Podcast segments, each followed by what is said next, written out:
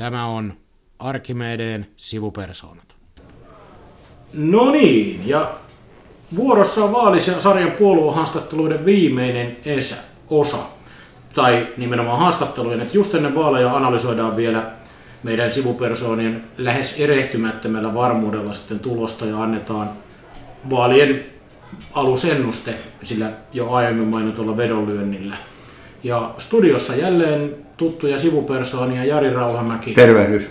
Ja minä eli Petteri Oksa. Ja kokoomuksesta ei puoluesihteeri ehtinyt paikalle, mutta sihteeri kuitenkin, eli kokoomuksen poliittinen sihteeri Jouni Markkanen, tervetuloa. Kiitoksia. Mikäs mies on kokoomuksen puoluesihteeri Markkanen? Poliittinen sihteeri vielä ainakin. Ai niin, Aa. nytkö meni jo puoluesihteeriksi? Meitä, niin. meitä kato ennenkin, tämä on muuten hyvä varoittaa, että meitä on aikaisemmin syytetty jo suorastaan median toimesta, että me jaetaan paikkoja tässä podcastissa. Kun meillä oli YT-laista vieras paikalla, niin sitä tuota eräs toimittaja sanoi, että mulla on aloitettu Akavan puheenjohtaja valinta, että mä taisin nyt aloittaa sitä kokoomuksen puoluesihteeripelin lähes tahtomatta. Niin, niin ole hyvä. Kiitoksia. Joo, tota, tässä on nyt puolentoista vuotta saanut olla puoluetoimistolla tekemässä työelämäasioita ja esimerkiksi Insinööriliiton suunnassa ollaan käyty ministerivierailulla ja puheenjohtaja tavattu useamman kerran ja haettu sitten ideoita siihen, että miten tätä suomalaista työelämää pitäisi yhdessä kehittää. Tota, nythän tässä ollaan aika lähiaikoina saamassa sitten seuraavat pelimerkit, että miten sitä seuraavaa hallituskautta lähdetään tekemään. Ja kyllä voin sanoa se, että Insinööriliitto ja YTN on ollut merkittävässä roolissa, kun meillekin on linjoja sinne keräilty. No niin, se on kyllä ihan erinomaista ja jotain sieltä on kyllä pistetty merkillekin. Oliko niin, että sä oot itsekin ehdolla eduskuntavaaleissa? Joo, mä oon Pirkanmaalla myös ehdolla sitten no niin. vaaleissa. Tästähän tulee semmoinen puolen tunnin mainos sulle. niin. No, jos te nyt siihen nätisti puhutte. Mutta lähdetään liikkeelle, kun tota, me on, Kepulta kyseltiin klassikoita pettämisestä ja demareilta omissa käsissä taskussa, niin täytyy kyllä itse asiassa sanoa, että kokoomuksesta oli kaikki vaikein ehkä keksiä tämmöistä vähän alta lipan juttua, mutta kysyisin semmoista, että onko niin, että kotiuskonto, isämaa ja pääoma on kokoomuksen pyhä nelikenttä? No onneksi mä oon Savosta, niin voi sanoa silleen, niin että se joillekin voi hyvinkin näin olla, mutta ei se välttämättä kaikille ihan niin mene. Että vanhat vitsit kypäräpäisestä papista ei välttämättä enää pidä paikkaa. Kyllä siinä on aika paljon menty eteenpäin. Että ei siinä, että kyllähän perinteiset arvot niin on hyvä perusta, mutta ihmiset saa tulkita ne ihan sillä tavalla kuin itse haluaa se täytyy muuten sivumennen sanoa, että joku vaalikone kysyikin tätä, että ovatko perinteiset arvot hyvä perusta eh, hyvä politiikalle vai mikä? Se oli kyllä harvinaisen vaikea kysymys, kun siinä ei edes määritelty, että mitkä ovat perinteiset arvot. Mä veikkaan, että jos otetaan sata suomalaista riviin, niin sieltä tulee vähintäänkin sata määritelmää perinteisistä arvoista. Joo, tämä tuli kyllä pantua merkille ja itse asiassa taisit viitatakin siitä, että mitä tässä nyt tarkoitetaan. Mutta mitä kokoomukselle nyt kuuluu tässä vaalien alla? No itse asiassa on tosi hyvä päivä tulla tänne. Et meillä oli tuossa uh, tänään puoluehallitus aamulla, jossa meillä tehtiin kaikki viimeiset osaohjelmat valmiiksi. Ja sen lisäksi me linjattiin suunta, mihin me halutaan lähteä kehittämään sosiaali- ja terveyspalveluita. Just tuossa tuli suoraan tiedotustilaisuudesta, jossa meidän ministerit kertoi sitten, että kokoomus luottaa kuntiin, kokoomus luottaa kaupunkeihin ja se, että meidän tavoitteena on lyhentää ja pitemmän aikavälillä poistaa esimerkiksi terveyskeskusjonot, se, että ihmiset pääsee hoitoon.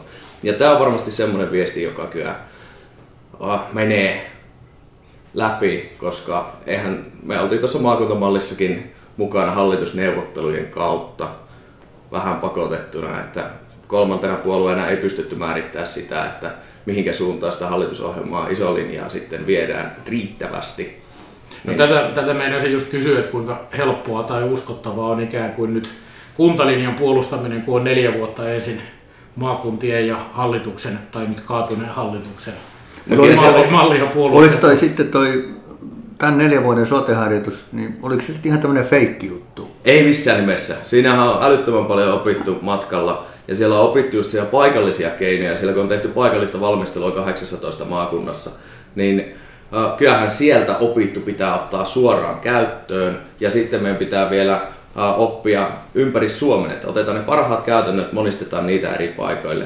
Ja sen lisäksi, mikä tässä on tärkeää, että me, mitä vaikka tuossa nyt kaatuneessa sote oli erittäin hyvää. Siinä oltiin varmistamassa tiedon liikkuvuus.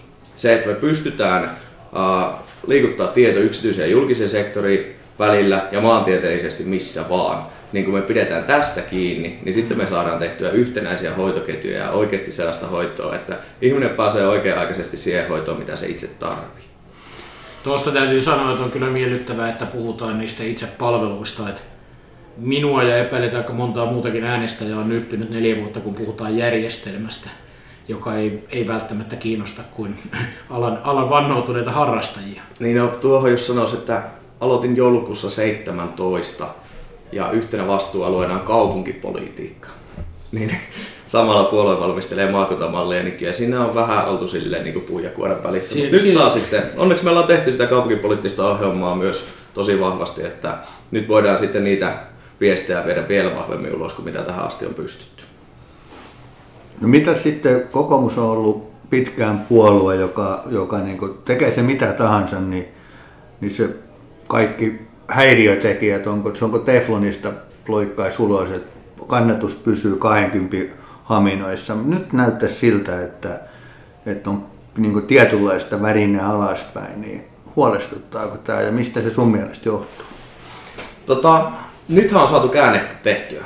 Eli tänään tuli just Hesarin kalluppi ja päästiin paljon 18 kokoomuksenakin. Että tuossa käytiin kyllä uh, ottamassa pieni kuoppa, joka johtuu hyvin pitkälti tästä hoitajamitoituskeskustelusta, joka sinällään niin ehkä vastaa ennemmin tätä meidän nykyistä keskustelua kuin sitten taas kokoomuksen tekemistä, että hoitajamitoitus 0,7, siinähän on ammattilaisetkin todennut, että se ei ole itsessään se ratkaisu, vaan nimenomaan siellä ihmisten palvelutarpeen, henkilökohtaisen palvelutarpeen mukaan pitää sitten tuottaa ne palvelut. Ja sitten siinä vaan se keskustelu ajautui siihen, että tämä meidän malli, jossa tehdään se ihmisten aitojen tarpeiden mukaan, niin hävisi sen julkisen keskustelun. Mm. Vaikka siis edelleenkin ollaan sitä mieltä, että kyllä meidän kannattaa tehdä ihmisen aidoista tarpeista perustuen ne palvelut mieluummin kuin se, että tehdään tällainen one size fits for all ratkaisu. Niin, eli tämä oli nyt niin kuin tämän tavalla julkisen keskustelun... Me hävittiin se. Kompurointia, joo. Että sitä ei ole mitään järkeä kiistää. No nyt leikattiin tällä sotella sisään ja tässä on puhuttu sen lisäksi, on puhuttu maahanmuuttovaaleista, ilmastovaaleista, hoivavaaleista ja ties mistä vaaleista, niin onko se nyt sitten sote vai mistä näissä vaaleissa itse asiassa pitäisi keskustella? Mikä Ihmisistä. On se Ihmistä, ihmisvaaleista. Kyllä. Se, että miten me pystytään tuota, tuottaa julkiset palvelut nykyisen tasoisena tai parempina tulevaisuudessa. Ja siihen yhdistetään vielä se, että me saadaan tuotettua ne siten, että me saadaan ympäristö kestämään. Niin kyllähän se tähän kokonaisuuteen nivoutuu. Että välinearvoa löytyy sillä, että miten me sote ratkotaan, miten me kehitetään työmarkkinoita, mutta kyllä se päämäärä pitää olla siinä ihmisessä ja onnellisuudessa. No onko tämä syy sen takia, että kokoomuspuolueesta ehkä selkeämmin menee vaaleihin mainonnan perusteella niin puheenjohtaja edellä, niin johtuuko se siitä, että niin, Petteri, Petteri on ihminen? No eikö me muillekin kuin Petteri, että tätä tehdään. Mutta onko se niinku puhtaasti, tätä tuossa itse asiassa pohdittiin, kun valmistauduttiin tähän, tähän podcast-nauhoitukseen, että, että kokoomuksella on ihan selkeästi niin kuin voimakkaimmin markkinoinnissa puheenjohtajavetoinen linja, että onko se tämmöinen pääministeripeli vahvuus vai onko se ajateltu, että rakennetaan sen tavallaan puheenjohtaja brändin kautta vaaleja? No meillä on erittäin hyvä puheenjohtaja, niin miksi sitä ei nostaisi esiin? Että sehän tuossa on Joo, ei siinä, jota ei ollut niin kuin, lähinnä pohdimme tätä. Joo. Mutta oikeastaan tuossa, kun puhuttiin ihmisistä ja äänistä ja vaaleista, niin ehkä voisi kysyä sit suoraan, että minkä takia suomalaisen ammattiliittoon kuuluvan insinöörin pitäisi äänestää näissä vaaleissa kokoomusta? Tulevaisuusorientaatio, se, että me rakennetaan tätä yhteiskuntaa, totta kai nykyisiä työntekijöitä ja nykyisiä työnteon tapoja varten, mutta me halutaan koko ajan nähdä se seuraava askel, valmistautua siihen, tehdä yhdessä sellaista Suomea, että me pärjätään kansainvälisessä kilpailussa ja saadaan sitä kautta se suomalainen työntekijä pärjäämään myös tästä seuraavat useat kymmenet vuodet. Ja sen takia, koska kokoomus orientoituu koko ajan siihen seuraavaan askeeseen, niin kannattaa ehdottomasti äänestää meitä. Mites kun demaritkin sanoo tekevänsä tulevaisuuspolitiikkaa, niin mikä tämän kokoomuksen tulevaisuusorientoitumisen erottaa demareiden tulevaisuusorientoitumisesta? No se, että me esimerkiksi ollaan tehty sitä pitkäjänteisesti, eikä ole tuotu sitä uutena juttuna mukaan tässä vaalikampanjassa 2019, niin, mutta sisällöllisesti sehän ratkaisee, niin meillä esimerkiksi tänään hyväksyttiin meidän uh, digipoliittinen paperi, jossa määritetään sitä, että miten esimerkiksi luodaan Eurooppaan maailman toimivimmat datamarkkinat. Ja sitä kautta tästä tehdään sellainen toimintaympäristö, jossa on järkevin luoda uusia yrityksiä, luoda uusia innovaatioita. Ja sitten kun Suomi on siinä etunojassa ajamassa tätä, niin totta kai me luodaan myös suomalaisille työntekijöille positiivista tulevaisuutta. Nyt kuulosti niin mielenkiintoista, että pakka kysyä, miten ne datamarkkinat nyt sitten luodaan? No se, että siihen, meillä on olemassa tällä hetkellä oikeastaan tällainen jenkkiparadigma, joka perustuu yritysvetoiseen malliin, Google, Facebook esimerkiksi, niin ne ottaa ne 25 pinnaa välistä, kuka tahansa se alustalla toimii. Sitten meillä on olemassa Kiinan malli, jossa kuka tahansa saa tehdä, kun hän luovuttaa tiedon valtiolle. Ja sinällään se on tosi toimiva malli niin pitkään kuin valtio ei käytä sitä väärin, mutta onhan se hemmetin pelottava malli. Mutta sitten jos me tehdään tästä se synteesi ja annetaan ihmisten itse päättää siitä omasta identiteetistä omasta datasta ja sitten organisoidaan vaan se tiedon liikkuvuus, mutta se, että siellä välistä vetäjää ei ole, vaan ihminen saa hyötyä itselleen siitä tiedosta, mitä se luovuttaa ulos. Ja toisaalta siellä sitten yritykset pystyy toimimaan siten, että siellä ei ole välistä vetäjää myöskään heille. No, onko teillä, että mitä hallitusohjelmassa, seuraava hallituksen ohjelmassa, niin mitä siellä kokoomuksen mielestä ehdottomasti pitää olla? Että onko teillä, kun lähdetään, mahdollisesti lähdetään hallitusneuvotteluihin, niin jotain kynnyskysymyksiä? Ei me kynnyskysymyksiin lähdetä, että kyllä meillä vahvat sisällöt on siihen, että mitä ehdottomasti ajetaan sisään, mutta kynnyskysymyksillä niin rajataan vain neuvottelumahdollisuuksia ja neuvotteluvoimaa. Tämä varmasti työmarkkinapuolella myös tunnette hyvin. Joo, harvoin kannattaa hirttäytyä agendaan niin kuin varsinkaan julkisesti kiinni etukäteen. Näissä on aina monta, monta tekijää, se on hallitusneuvotteluissa aika pitkälle sama juttu. Kyllä. Mitäs oli tästä työelämästä ja muutenkin jo puhetta, niin ajatellaan, että kokoomus nyt sitten, sekä kuvasit, no tässä on käänne tapahtunut ja nousee ja kokoomuksesta tulee pääministeripuolue ja puolue ja ja tai sanelee neuvottelee askelmerkit seuraavalle hallitukselle, niin miltä näyttää suomalainen työelämä neljän vuoden päästä, kun seuraava hallituskausi on paketissa? Uh, elinikäisen oppimiseen meillä on olemassa malli, jossa työuran aikainen osaamisen päivittäminen on huomattavasti nykyistä helpompaa yksinkertaisempaa. Ja sen lisäksi meillä on sosiaaliturvauudistus käynnissä siten, että ollaan saatu purettua byrokratialoukkuja ja kannustinloukkuja sille, että työnteko on yhä useammassa tilanteessa kannattavaa. En uskalla luvata, että ensi hallituskaudella päästään maaliin asti, mutta ollaan kuitenkin jo, nähdään jo se maali, jossa työnteko on kaikissa tilanteissa kannattavaa, että pystyy luottamaan siihen, että kun menee töihin, niin siitä saa enemmän hyötyä kuin esimerkiksi paperin pyörittelyä ja jaksotusongelmia, mikä tällä hetkellä valitettavasti vielä on tilanne. Tuossa on sellaiset kaksi isoa reformia. Ja sitten jos pienempi, mutta kyllä temaattisesti yhtä merkityksellisiin menee, niin perhevapaa-uudistus hmm. on toteutettu. Eli me ollaan parannettu naisten työmarkkina-asemaa sillä, että ollaan tasattu perhevapaata molempien vanhempien kesken. Ja kyllä me tullaan myös luomaan kannustimia siihen, että suomalaisessa yrityselämässä kannattaa luoda ilmastoinnovaatioita ja toisaalta se, että suomalaisessa yrityselämässä ja ihmisten omassa elämässä niin vähennetään hiilidioksidipäästöjä ja kannetaan sitä kautta oma tontti tuossa ilmastonmuutoksen pysäyttämisessä. Ja, mutta meidän ratkaisut totta kai globaalisella tasolla on siellä innovaatiopuolella ja EUn kautta vaikuttamisessa, koska sillä me pystytään vaikuttaa siihen, miten maailmassa saadaan vähennettyä hiilidioksidipäästöjä. No kuinka paljon enemmän neljän vuoden päästä suomalainen insinööri tekee vuodessa pidempään töitä? Tämä työajan pidentäminen oli tällä vaalikaudella yksi. Voisi kai sanoa tässä, että kun neuvottelukierrokselle valmistaudutaan, niin yksi murheenkryyni, niin paljon insinööri tekee enemmän töitä neljän vuoden päästä? Tota, mäpä käännän tämän siihen, että 2,5 prosenttiyksikköä, eli jos suoraan laskettaisiin työllisyysastetta, niin sitä saadaan nostettua, niin meillä on enemmän insinöörejä töissä. Eli työllisyysaste pitää saada ensi hallituskaudella 75.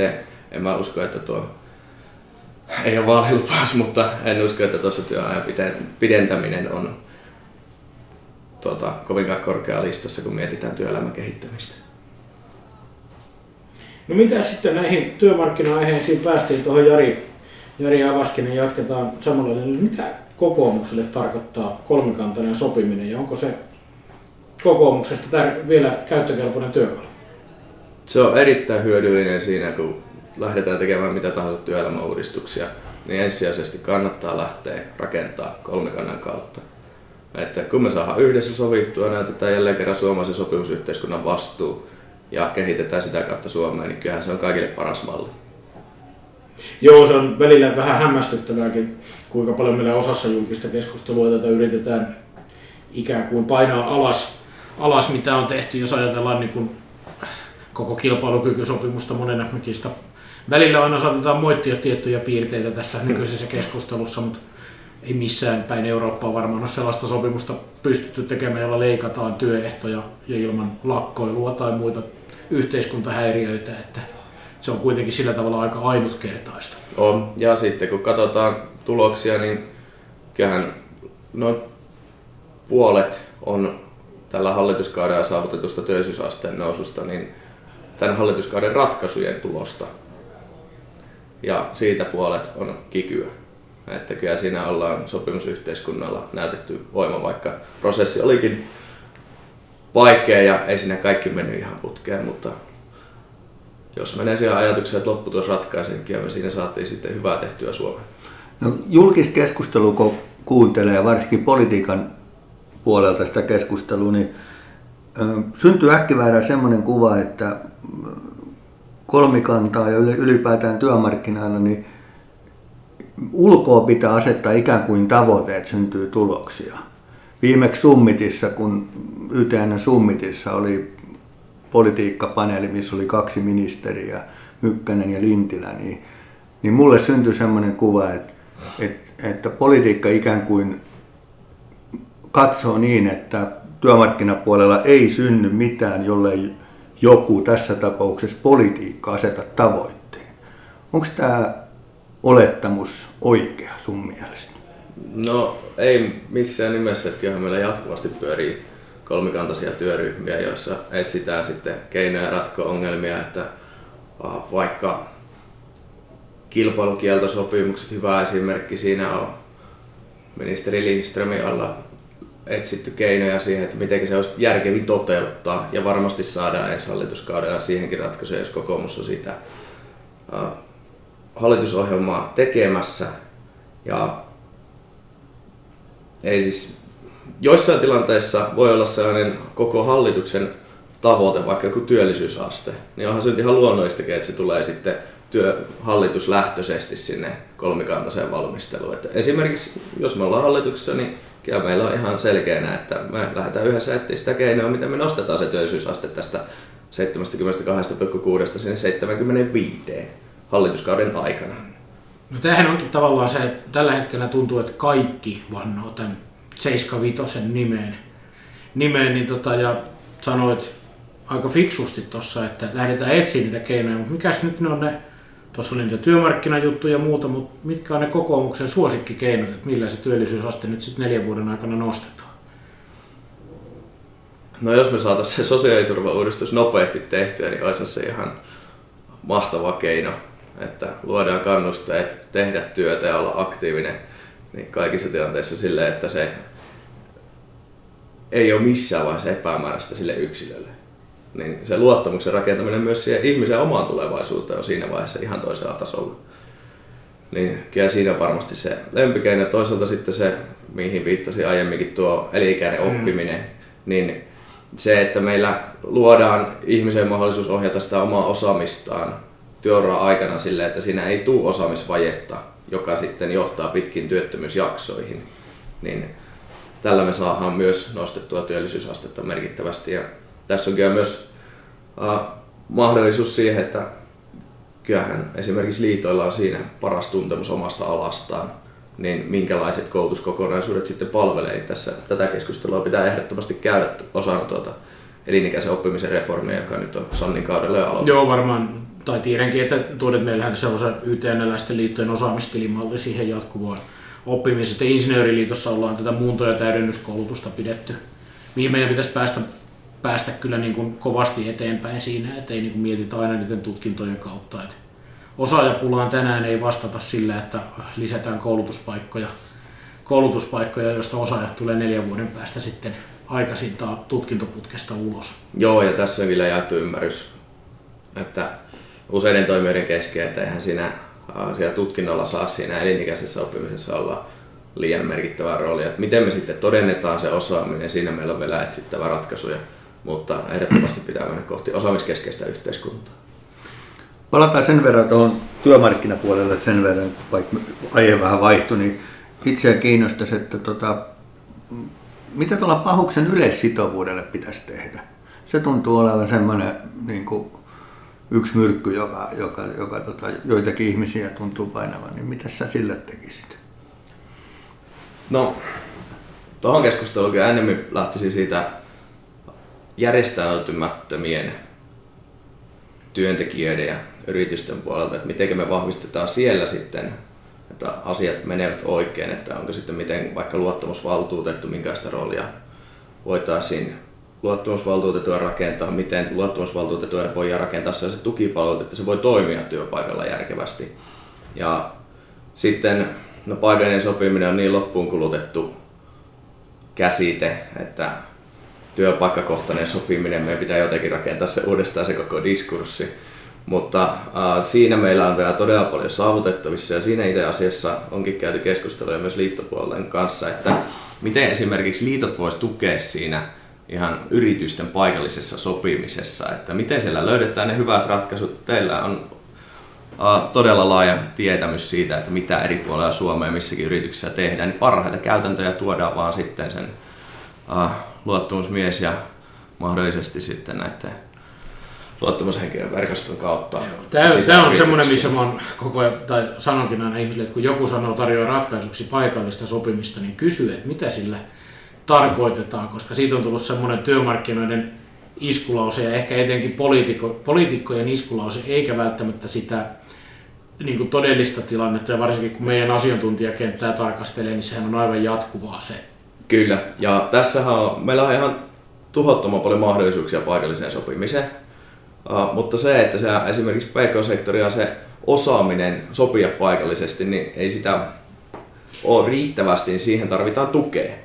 Että sitä kautta just, että keksitään ne keinot, miten me saadaan kehitettyä sitä paikallista sopimista, toisaalta jo nykyisiä työkaluja ja nähdään siitä sitten, että mitä kehitystarvetta siinä on, niin tätä kautta meidän kyllä kannattaa jatkaa kehitystä, vaikka sinällään tällaiset isommat paikallisen sopimisen äh, reformit, niin ei sellaisena olekaan. Ja ehkä leikata niihin todellisiin ongelmiin tavallaan, että niin leimakirveitä on helppo jossain julkisuudessa mm. heitellä sitä, että valta-asetelmista taistellaan ja muuta, mutta kyllä mä henkilökohtaisesti aika huolestunut siitä, että miten ratkaistaan se ongelma, jos otetaan saatit ne järjestäytymättömät yritykset. Ja mä ymmärrän, että järjestäytymättömällä yrityksellä on tarve sopia. Jos jätetään se niin kuin sivuun, että periaatteessa kaikki pääsee sopimisjärjestelmän piiriin, jos ne järjestäytyy. Niin kuin siksi, mutta jos ajatellaan, otetaan järjestäytymätön yritys, Penan konepaja ja sen kolme työntekijää, josta nyt sitten ei kukaan kuulu liittoon. Sitten ne, et ajatella, että heillä olisi mahdollista se sopiminen, ja ne rupeaa sopimaan, niin mistä se sopimisen tuki tulee? Ja sitten jos tuleekin riita, niin missä se ratkaistaan? Niin kuin tavallaan siis se, että kun, kun nyt on, on järjestäytynyt yritys ja siellä on järjestäytynyt luottamushenkilö, niin niillähän on järjeste takana, josta tulee neuvontaa ja tukea. Mutta sitten jos tavallaan on suhteellisen pieni yritys ja sen työntekijät, niin tavallaan, että kuka tarjoaa sen neuvonnan Kyllä. Siihen, siihen, koska ei, vaikka jätettäisiin tessit pois kokonaan siitä välistä, niin jo pelkästään lainsäädännön tunteminen voi olla tuommoiselle PK-yritykselle aika hankalaa. Se on aivan totta, että tätä meidän pitää hmm. ratkoa. Mutta sitten tuohon järjestäytyneeseenkin puoleen, niin se, että kyllähän jos me pystytään viemään tota, sopimusjärjestelmä siihen suuntaan, että me kehitetään sitä työpaikkaa yhdessä, koska suurimmassa osassa työpaikassa, niin eihän niissä ole vastakkainasettelua työnantaja ja työntekijäpuolella, mm. vaan ne katsoo samaan suuntaan, ne puhaltaa yhteen hiileen. Niin miten me pystytään sitä työtä tukemaan vielä nykyistä paremmin? Totta kai siinä on se puoli, että riitotilanteessa pitää sitten olla laajemmat hartiat, pitää olla se osaaminen ja pitää pystyä sopimaan. Mutta... Joo, karkaa nyt ihan tonne, tonne mutta et se on tosiaan näin ja siis semmoinenkin harha putsata pois tästä, että eihän, ei, ei tavallaan eihän liitotkaan, ei palkansaajaliitotkaan vastusta paikallista nimenomaan Joo, sopimista. Jo. Et vaikka se aina välillä vaikuttaa siltä sitten näiden, kun ikävän usein tässäkin ne ongelmat korostuu. Joo, ja keskustelu polarisoituu sitten mediassa. Niin. On semmoinen, sitten to, to, to, to, tavallaan innovaatiot ja TKI-panostukset on semmoinen aihe, että tähän on kaikkien helppo sanoa, lisää rahaa. Kyllä. Mutta tavallaan, minkä takia tässä on nyt kymmenen vuotta ainakin, mä oon ollut semmoisessa hommissa, että mä oon puhunut TKI-panostusten puolesta. Ja poliitikot on kymmenen vuotta sanonut, että joo, kyllä, ne on tärkeitä ja suunta pitää kääntyä. Esimerkiksi meillä on monta hallituskautta käytännössä TKI-panostukset laskenut. Niin mikä on nyt eri tavalla, että nyt se suunta muuttuu seuraavalla hallituskaudella? No, kun me lähdetään tuohon koulutukseen myös vahvistamaan, tehdään sitä samaa, mitä me tehtiin 90-luvun alussa. Ruvettiin rakentaa sitä kivijalkaa taas vahvemmaksi. Niin kyllä pelkästään se jo heijastuu myös tuon TKI-puoleen. Me siinä vahvistetaan koulutusjärjestelmää ja sitä kautta saadaan sitten tutkimuspanoksia. Mutta kyllä se on myös se, että meidän pitää saada markkinat toimimaan. Että jos me halutaan se 4 prosenttia bruttokansantuotteesta, niin meidän pitää olla sitten kiinnostava alusta toimia ja kokeilla. Että meidän pitää saada tänne uusia yrityksiä syntyä, toisaalta kansainväliset yritykset, niin ne pitää saada tänne kokeilemaan ja siinä on erittäin hyviä esimerkkejä, mutta ei ole olemassa. Et esimerkiksi nythän tänä keväänä tuossa uh, Googlelta lähtöisin tai Alphabetilta lähtöisin oleva Wing-yritys tuo tänne sitten dronet lennättää paketteja toisena maailmassa. Mm. Tämä on niiden toinen konkreettinen spotti. Onhan joo, meillä on hyviä esimerkiksi Rolls tutkii niitä autonomisia laivoja. Joo, ja sitten pohjoisessa on sähköautotestausta, automaattiautotestausta. Että tuossa on myös meillä tosi iso mahdollisuus, että kun me säädellään riittävän mahdollistavasti, niin sitten tänne kannattaa tulla kokeilemaan, testaa, tekemään.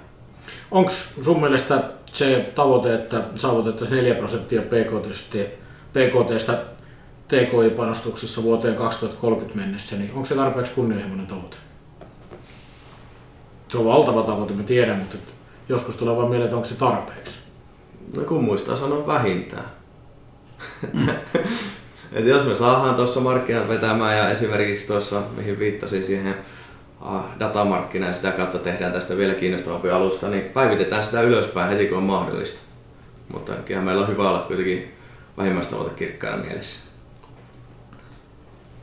Joo, se on kun tämä on jotenkin, se on niin hirveän kaukana se aika, me jotenkin hellitään sitä vanhaa myyttiä siitä, että Suomi on tiedepolitiikan ja TKIin suurvalta ei niin kuin enää ihan hetkeen olla niin kuin panostusten valossa sitä olla, vaikka onneksi meillä vielä vanhoja tuotteita on, minkä varassa moni, moni elää, mutta voi olla, että jos ei tämä tosiaan käy, mä totisesti toivon, että käy näin niin kuin sanot, niin päästään uuteen suuntaan niissäkin. Mutta on aika semmoinen juttu, että siihen me tehdään duuni yhdessä kanssa. Joo, se on semmoinen, että sehän vaatii laajasti tätä koko suomalaista yhteiskuntaa mukaan. Että silloin sekä sillä julkisella rahoituksella ja sitten ehkä juuri näitä sun mainitsemien innostavien hankkeiden kautta saadaan se yrityspuoli kanssa yhtä lailla mukaan. Mitäs Jari, onko meillä vielä jotain politiikkaa, että on aika nopea ja tehokas kattaus tehty? Vai pitääkö meidän mennä tähän lopun vinkkiosastoon kohtaan? Joo, voisi oikeastaan, otettaisiin nyt kun Jouni on itse ehdokkaan, niin kysyttäisiin oikeastaan, että mites, mites Pirkanmaalla vaaliasetelmat ja miten ne menee siellä. Et siellä on luopujia, on ainakin hetkinen, ketä sieltä... Meidän listalla ei ole ollenkaan. Joo, mutta sitten Alatalon Mikko. Joo. Mikko lähtee keskustalta. Ja olisiko siellä muita, mutta mikä sun tämmöinen näppituntuma on Pirkanmaalla, että tapahtuuko paikkamuutoksia mihin suuntaan? Kokoomuksella ollaan kyllä hyvin lähellä sitä, että noustaan viiteen paikkaan, että meillä on neljä ollut pohjalla ja nyt viides on hakusessa, että ja tämän päivän nämä meidän ulostulot niin kyllä loi uskoa siihen, että me saadaan peruskannatusta nostettua sillä meillä on erittäin vahva lista. Että meillä on kaikki istuvat, niin kuin totesin. Sen lisäksi esimerkiksi edellinen pormestari Anna-Kaisa Ikonen on meillä ehdolla, joka on nyt ollut valtiosihteerinä täällä Helsingin päässä. Ja sen lisäksi on monia muita vahvoja uusia ehdokkaita. Ja no, pitää sitä omakin häntää nostaa. 2600 ääntä tuli jo viime kierroksella, niin kyllä tässä on hyvä mahdollisuus tällä kierroksella mennä läpikin. Entä sitten kokoomuksen? Me ollaan kaikilta edellisiltä kysytty, että mikä on kokoomuksen kansanedustajamäärä vaalien jälkeen, koska tässä on vedonlyönnistä kysymys mulla ja Petterillä. Niin. Niin, montako paikkaa tulee kokoomukselle? Enemmän kuin muille. Enemmän kuin muille. Ei tule eta, etada numeroa. En mä lähde siihen nyt. No se, ei, se, se on ihan hyvä, koska muuten tämä rupesi tuntua jo siltä, kun demareiden ja keskustan puoluesihteerit lupas molemmat toinen 49 ja toinen vähän yli 50 paikkaa, niin se oli, niin mä ajattelin että tässä, että kun säkin lupaat 50, niin muille puolueille ei enää hirveästi mitään jaettavaa. että tota, täältä tuli tämmöinen ehkä ta- taitava vastaus tässä kohtaa. Joo. Mutta ei, mä luulen, että me ruvetaan kiitteleen tässä kohtaa. Kiitoksia, oikein miellyttävä keskustelu. Kiitoksia teille. Ja menestystä sinne sekä siihen eduskuntavaalikampanjaan että siihen puoluesihteerikampanjaan, joka me juuri, joka me juuri aloitettiin. Kiitoksia. No niin, kiitoksia. Kiitoksia. Joo.